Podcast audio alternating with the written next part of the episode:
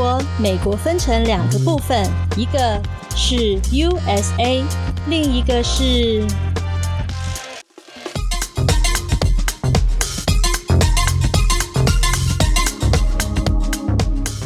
另一个是 USB。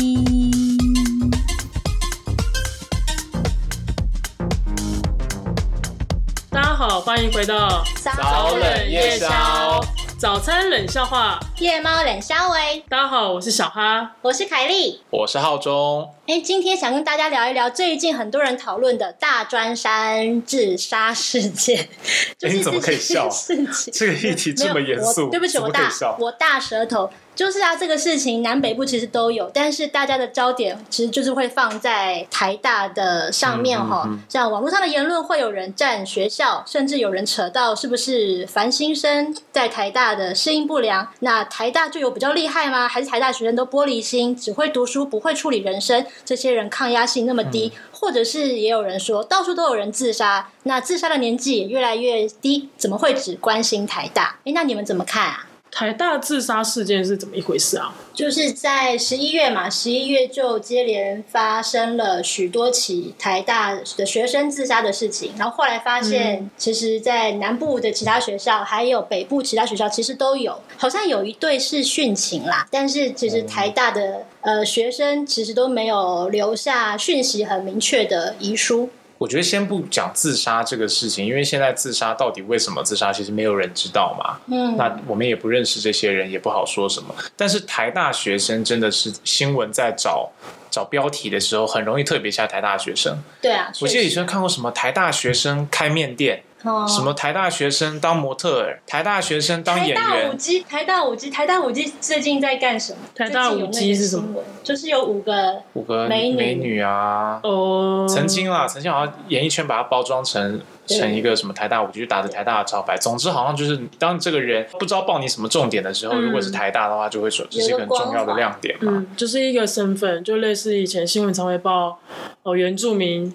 什么什么，但他们就不会讲汉人什么什么，差不多一个概念吧。欸、可是这好像有点不一样，因为原住民是负面的，就是原住民怎么会是负面？在媒体呈现上面，哦，你说他们是会在负面新闻的时候会特别出现，强调他的原住民身份。对对，就好像你说自杀的事情，会说什么同志殉情，嗯，同志情杀，就会放大那个同志的身份，这个时候他是负面的。可是通常台大就是又是，它也是一种刻板印象，嗯、但是是另另外一个极端反面刻板印象，嗯、对对对。对白人就是正面刻板印象，嗯、对东南亚人就是负面刻板印象。对、嗯，台大其实动作也很快，他马上在脸书上面发表了一个声明，就是跟大家说要好好的照顾自己的心理健康。那如果感觉寂寞的话，呃，有事情都可以找学校的心辅中心，也记得要跟朋友聊一聊自己的状况。但是这个声明一出啊，马上在下面留言就骂翻了，发现大部分的学生其实都不领情。但是站在这个公关的许角度，学校到底应该怎么办呢？公关的角度是指什么意思？因为是学生已经自杀了，所以大家会期待学校采取一些行为来预防这样的事情再发生吗？比方说，有一个声音就是说，在质疑台大的心辅中心资源不足，然后没有及时警觉这些学生需要帮忙，嗯、就是会有人这样子怪学校。所以就是会觉得台大的那一篇声明太温情了吗？所以引起大家的反弹。我觉得比较是讲干话，学校讲干话。对，然后下面就会说啊，人都死了，你才在那边怎么样怎么样？哦，就是说什么哦，你不要孤单一个人，你要多多跟朋友。相处，那如果我就没朋友嘞？学校在这个时候好像真的说什么都不对，不知道是不是台大学生本来对学校就有一些不满，或者说，我觉得是大众对台大会有一些别的，或者说更多的期待。嗯、好像学生们这么努力念到台大，那台大其实应该要给予更多的资源或帮忙来协助这些人。但是变成说，我怎么会知道哪些人需要协助？我自己觉得这个事情其实是那个，像看到台大校园那个声明啊，我一方面也会觉得说啊，如果我是学校的话，我其实还真的不知道这个事情要怎么声明。因为当然，我觉得学校的立场一定是觉得哇，出事了，那他一定要，他总得说什么，他不能什么都不说啊。可是那你说他发一个这种四平八稳的声明，后来被骂，其实我也老实说，我也想不到他还可以讲什么更好的话。但是当然，这种说啊。么正面阳光心灵鸡汤，鼓励你应该要正面啊，要寻求协助啊，这种东西其实可能在真的嗯心情在谷底的人看来，应该是真的没什么帮助啦。也有很多人说会有反效果，嗯、就是可能如果我现在就是。我要分组做报告，但没有人跟我一组，我就没朋友，然后我就很心情很荡。然后我抬头一看到学校说，心情很荡的时候要跟朋友相处哦。干，有一个例子就是韩国好像首尔吧，有一个自杀的圣地，就是一个桥。那总之就很多人去那边自杀，所以当地政府就在那个桥上面加了很多自杀的警语，不是警语啦，应该说温馨小提醒。比方说啊、呃，明天太阳还会继续升起来啊，这个路上你并不孤单，想想家人之类的。然后结果发现隔年就是政府做了这些标语，以及加增紧急电话，你可以马上打给，就是有人会有可以帮助你的单位。之后那个自杀率上升了六倍，六倍。越看越难过。有很多这种警语，其实好像真的都有反效果。比如说，我记得小时候念书的时候，会有那种像春，像跟春晖专案很像嘛，嗯，就是要你不要吸毒，no，或者说不要抽烟的这种文宣。然后还会拍一些很白痴的戏剧啊，做很多恐吓你的东西。可是其实说真的，像以前自己小时候，我知道每个人小时候可能经验不一样啊。嗯。但是我以前可能根本就不知道，比如什么是 K 他命。反而你第一次接触到这个来源，有这个想法，是来自于这些宣传，反而引发好奇。嗯。对，我就觉得很多这种宣传其实真的都是反效果。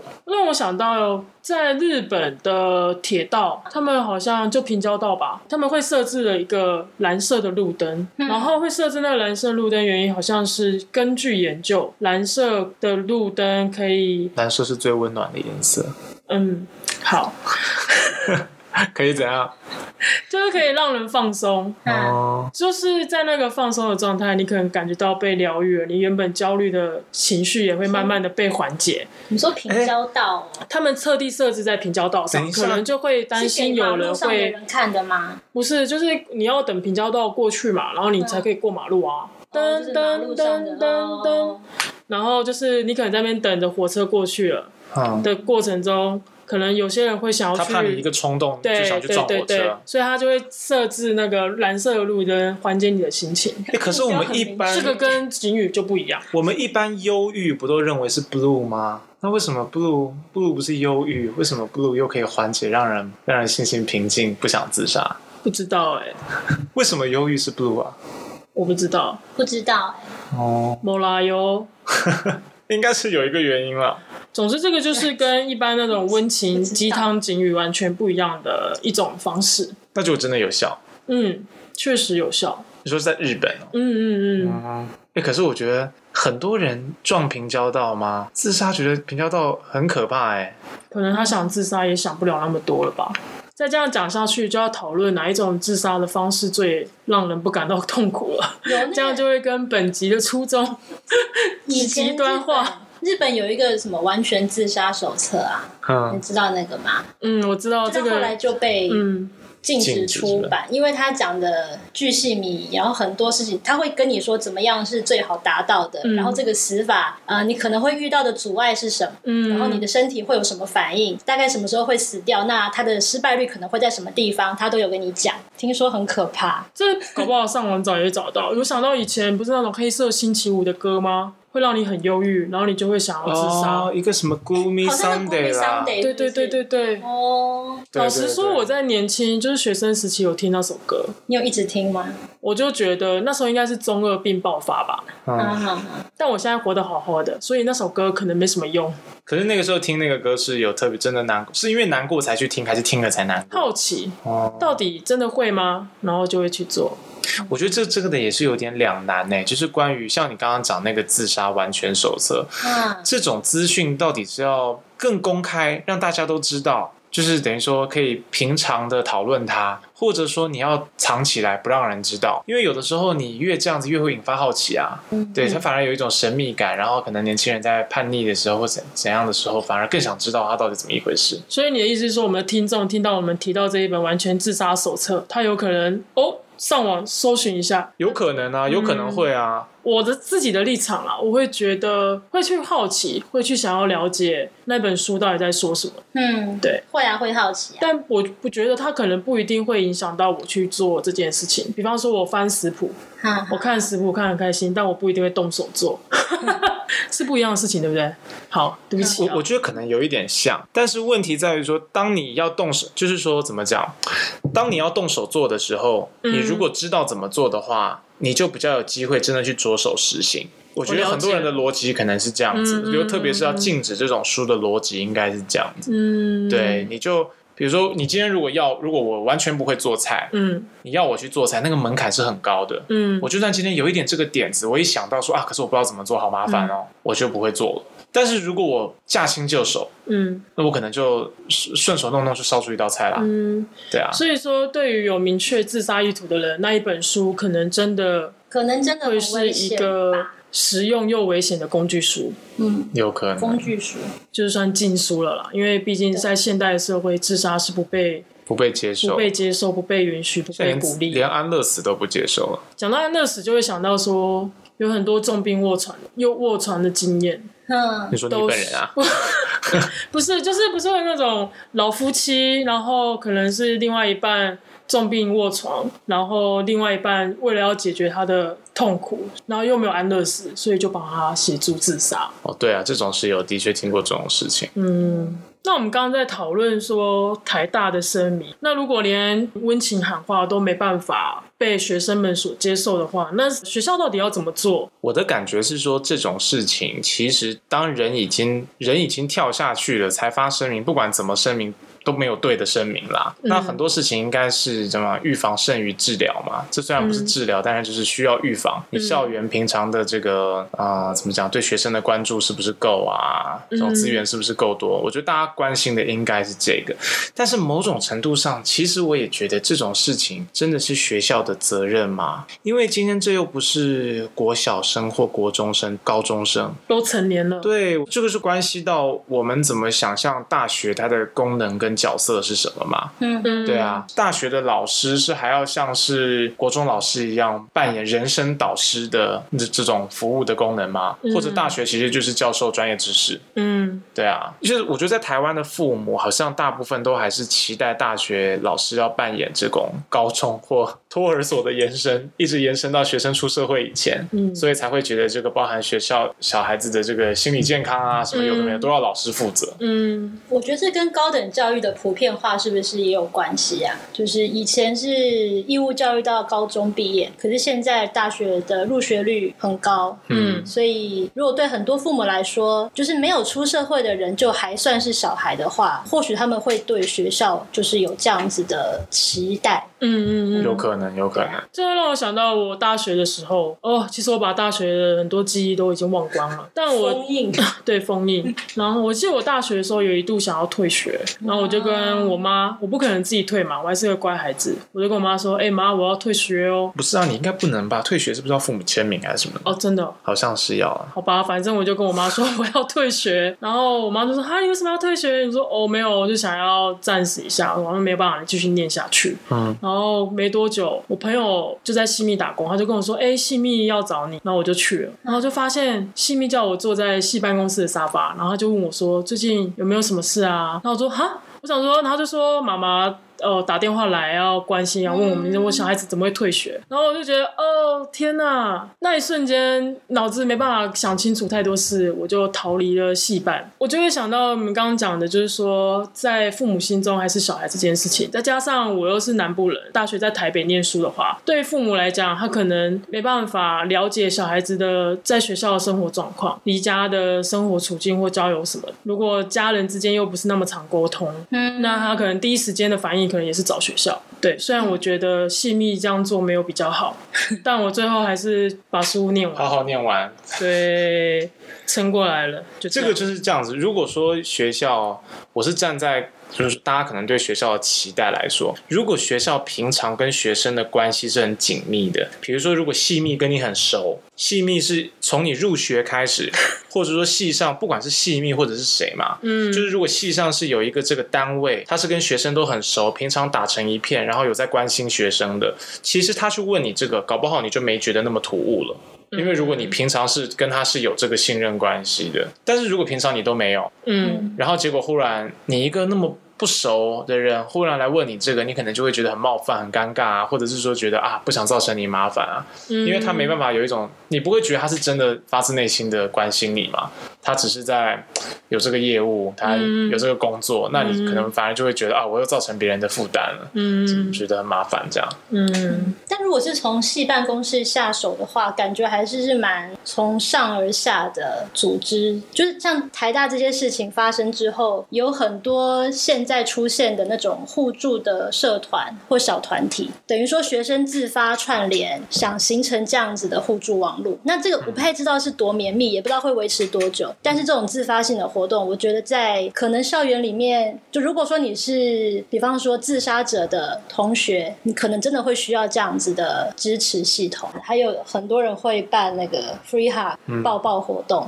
台大这件事情也让很多人注意到。哦，学校里面的资商资源，就网络上看到有人说，在学校的资商室。就那种心理师或咨商师，都是这种很晒的，就是薪水很低，然后很多鸟事。但是在学校里面又不一定，就是大家不一定知道这个资源可以被怎么利用，或者甚至是可能国高中的时候的经验都是只有坏学生，呃，学校管不动才会出动辅导室的人，请他们来跟那些坏学生开导，就有点是那种半白脸的角色。可能训导主任会骂你，嗯，然后骂一骂之后，请到咨商室，哎，辅导室的人来。开导这个学生，就我觉得难不可能，我会有这样的印象。过高中的时候，所以可能也会被贴上标签，说你平常不会觉得你心里不舒服可以去找辅导室，嗯，而是是有问题的人才会去被需要辅导。我觉得蛮像的，像我印象中，我中学或者是小学的辅导室里面的老师每天都在泡茶喝点心，泡茶喝点心，对，然后都放一些吃点心 喝点心哦，泡茶吃点心，然后都会放一些很很飘渺的音乐，让你好像很放水晶音乐什么的。那你那也太爽了吧，好适合养老。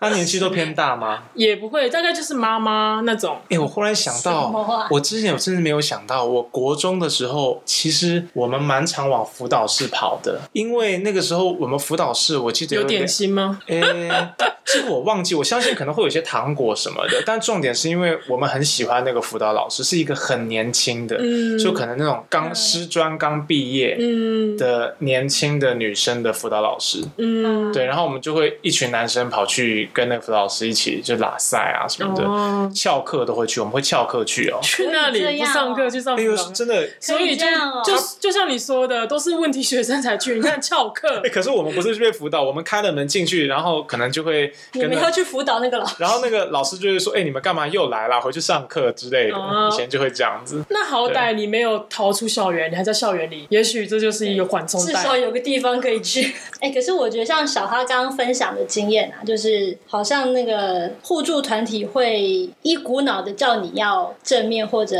你要用感恩，对，你要用你的方法负责任，然后你要知足，对对对，是像我我自己的智商，我自己的智商经验啊，就是。呃，他整个工作是要你去承认你的情绪，然后你不要对你的情绪有罪恶感，就是你先承认它，嗯，那我们再去研究这个情绪的背后是怎么产生的。哦，咨商的过程，对，咨商的过程，所以他其实他不会跟你说要怎么办，所以说你要去找他解决问题是解决不了啦。他们的训练比较接近，他们会问对的问题，然后请你去做一些练习，让你去找到你这个问题。如果说你被卡在这边卡很久的话，你。可能可以往哪边去想，所以智商是蛮有效的，就是他透过智商的过程，让需要的人把自己的状态说出来，对，或者是说把问题厘清一点，那可能暂时没有办法马上解决，但是你可能会有一个方向，嗯、可能是要碰到合拍的咨商师啦，对啊，其实也是要花时间建立那个信任感，对啊，其实就是、嗯、就是说，因为咨商师是应该是要透过说话对话来引导你讲出一些你自己在想你的想法或你本来的内心的问题。这样，嗯嗯，对啊，可是那也要遇到一个适合的人，可以让你愿意把这些东西摊开来给他。这样，你们知不知道之前其实有一个在台湾也有一点点争议的一个系列的影片，叫做那个什么《It Gets Better》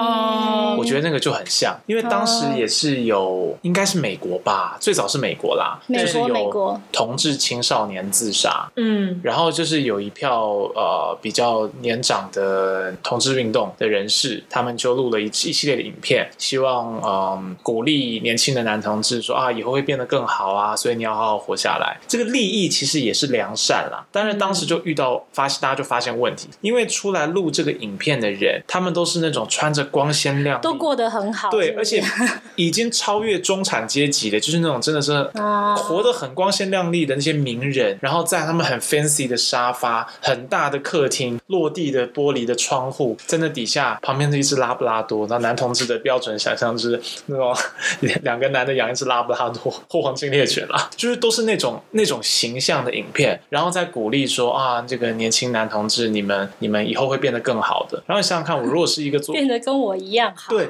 我如果是一个贫穷家庭那种，然后住在贫民窟，然后呃有色人种，我就看我就想说，我就看看我的叔叔阿姨伯伯，就觉得我一辈子不会跟你一样好啊啊，我不如现在去死，然后投胎变成那只黄金猎犬或拉布拉多，过得还比较好。对，那个时候就开始有人觉得说，哦，你们也太不接地气。就是当然利益也是良善啦，嗯、但是真的有的时候正能量没办法帮助所有事情，你还是要考虑到每个人条件啊，啊什么需要的东西是不一样。很失控哎、欸，失控的正面思考。你刚刚说那个失控的正向思考，我就必须承认，其实有的时候我自己心情不好的时候，我也会有一套失控的正向思考，然后来让我心情好过一点。怎么怎么说？怎么说？快教我啊！真的，大家大家可以试试看，听众朋友也可以试试看。但是如果无效的话，那嗯，就再找别的办法嘛。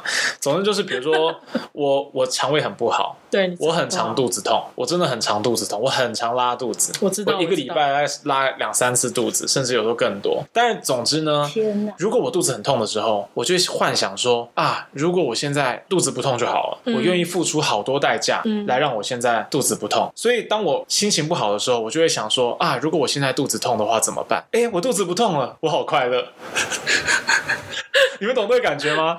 还有就是你明明没有肚子痛，但你心情很糟。对，可是你就会想说，哎，我现在没有肚子痛，所以我好快乐。现赚。我是我把我自己设想到一个更糟的情况底下，然后然后我就设身处地的想当时的我，我好想脱离苦海，然后再看看我现在的我自己，哎，我脱离苦海了。挪用以前痛苦的经验来对照自己现在，除了很好肚子痛，还有一种是，比如说我走在路上，嗯，我走在路上，然后我心情很不好，嗯，有的时候不一定心情不好，有的时候就很热，好痛苦，很热，满身大汗，觉得很痛苦，嗯，然后我现在就在想，如果现在忽然下大雨，然后我的脚是湿的，嗯，我是不是更痛苦？对啊，脚脚其实湿很对。然后我如果在那个情况底下，我一定你要我付出很大的代价，我也会愿意付出。我希望我的鞋子立刻干掉，干爽，对对，清爽清爽的鞋子，干爽的腋下。结果你低头一看，低头一看，我鞋子是干的。天哪，我太幸运了，真的，大家可以大家可以试试看，整个现赚，真的现赚，大家可以试试看。你为什么肚子痛的时候不去把你的脚拇指拿去踢桌脚？这也是一个。你说桌脚哦，好痛，你已经忘却那个肚子痛的情。对对对对对，那踢到桌脚的时候，也会想到说，看如果没踢到就好了。对。对所以大家可以，大家可以试试看。如果你心情不好的时候，可能比去找那个校园的智商中心更有效。你是说到时候大家其实不进去智商中心，反而在智商中心的门外，把自己的脚拿去撞门？狗好吵，有没有听到狗的声音？所以就在录音哎，好吵！精神胜利法，精神大家可以在精神胜利法，平常就可以多练习。大家可以，当你忧郁的时候，这招可能就会救你一命。哎，可是会不会有反效果啊？天哪，会不会有一个正在听 podcast 的人，会不会有一个正在听 podcast 的人，嗯然后他此刻正在肚子痛，他就听了你的建议去踢了？不是踢了桌脚吗？不是，我的意思说，如果有一个人心情很不好，在外面走路，然后鞋子又是湿的。他此刻就会觉得天哪，我就是那个广播节目上 podcast 里面他们说的最惨的人。没关系，如果你今天走在路上，然后呢心情很不好，鞋子湿的，你就想，如果你现在又肚子痛，你是不是更惨？你但你现在没有肚子痛，对，所以有没有好过一点？是不是很感恩呢？有，有没有好过一点？哦天啊，狗狗一直叫，它刚刚还用爪子抓我。大家如果刚刚听到那个听到狗那个狗的哼哼声，不知道录音有没有录进去？如果听到的话，那就是我们办公室的心理咨商中心主任。对，他是我们的心理咨商中心主任，叫翠秋。他我们办公室任何人发生心情不好或不开心，他不会在脸书上发布任何官方的声明，因为他是一只畜生。可是真的有科学研究就说，我们先不要讲呃正面思考的能量可以怎么样，但是啊，如果你心情不好的话，你去接触大自然，或者是跟动物互动，是可以有效的减少你的忧郁感的。所以这是一个很好的方法。这好像也看人呢、欸。这是个好方法。我觉得不只看人，还要看地点。你拥抱大自然，你不要走去日本树海。Oh. 你你接近动物，你不要去 找一只狮子。那个差很多。比如说，当然就是找自己喜欢做的事啊。如果你喜欢狗，你去跟狗互动；喜欢猫，跟跟猫互动。因为我跟你讲，我以前有一个朋友，就是他很喜欢大自然，他很喜欢抱树。我真一肚子火。抱树一，你说抱树，抱树让我一肚子火哎。他很喜欢抱树，就是抱树啊。嗯就比如说你走到华山，嗯然后不不穿鞋，光着脚踩在土里面，嗯然后那个土都卡在你的指甲缝里，嗯然后这样抱着树，嗯吸那个树，这是让他心情变好的，让他心情变好。可是他他想要我跟他一起这么做的时候，我心情很赌烂。啊，你又没有心情不好？那有的人心情会更赌烂。要挑自己对的方法，不要强迫自己。大家都说什么啊？心情心情好，心情不好就去就去报个数，走到大自然。如果你本来就不喜欢大自然，你比较喜欢逛百货公司，那你也不一定要去大自然啦。嗯，我刚刚讲，我真让我想到《流星花园》，大家还记得吗？杉菜哭的时候，花泽类对他说了什么？这好老。花泽类什么？对啊，现在的大学生一定没看过。好，说什么？流星花园就 F 四啊，就是大 S，然后跟周渝民嘛，花泽类在在，然后杉菜就在那边哭，然后花泽类就跟他说：“你知道吗？有一个方法可以不让你哭哦，只要你倒立，眼泪就不会掉下来了。”好无聊啊！还有去淋浴，这种东西超级没有用的。你我我会倒立，我还要跟你，可是我觉得这很暖，很暖吗？我觉得。然后你在哭，然后一个男的跟你说：“哎，你跟我一起倒立，你就不会难过。”他是周渝民啊。你说他是花泽类吗？哦，问题是他是周渝民。好哦，什么嘛？虽然说难过的时候要找自己喜欢做的事情，但我相信应该有很多人现在在低潮的点，应该就是不知道自己要做什么，或是不知道自己想做什么，或者是自己真的什么事情都不想做。对，有些人是，比如说我喜欢做的事情，可是当我忧郁的时候，我对他们都失去兴趣了。然后如果我强迫我自己去做，我发现我不快乐，我就更难过，因为我会发现以前这些事情我都这么喜欢，我以前很喜欢吃甜点，或我以前很喜欢爬山，结果我现在做这些事我都不快乐啊，我就更难过。对对对对，对，有些人是这样。我以前其实有一个想法是这样，就是参考看看啦。就我觉得大家都有喜欢跟擅长的，那有些事情是你擅长但不见得最喜欢嘛。嗯，因为你不觉得有些事情其实我们很擅长，我甚至不用动脑就能做。嗯，那可是我见我不见得很喜欢。嗯，对。那我觉得如果真的心情很不好，然后提不起动力的话，其实去做那些最无脑的事情，至少你进到一个那种怎么讲啊，就是一个你总得在做点什么。然后这个东西真的很你你很熟悉，你太熟悉了。嗯，可能随便做一做就有一点点成就感。嗯，那你不一定要很喜欢，没关系，嗯，不一定要强迫自己为什么东西产生热情，做的要很开心。因为有的时候我觉得，其实大部分忧郁的人他会有很强的自我要求，希望自己就是别人都说你干嘛那么不开心啊？其实他可能自己更想脱离这个状态。嗯，可是当你你的那个自我期待跟实际能够达到的有落差的时候，那又更挫败。说我怎么开心不起来？可是就越急就越难过，所以我就觉得还不如去做一些擅长的事。那刚刚那个肚子痛啊，也是可以试试看。嗯，我们为那个每每一个不快乐，可是又很努力的活过每一天的人鼓鼓掌，好不好啊？好，鼓鼓掌，鼓鼓掌。祝大家有一个美好的晚上。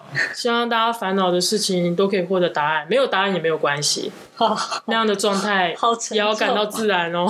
好长的 ending，好沉重哦。好了，吉卡，拜拜，拜拜，拜拜。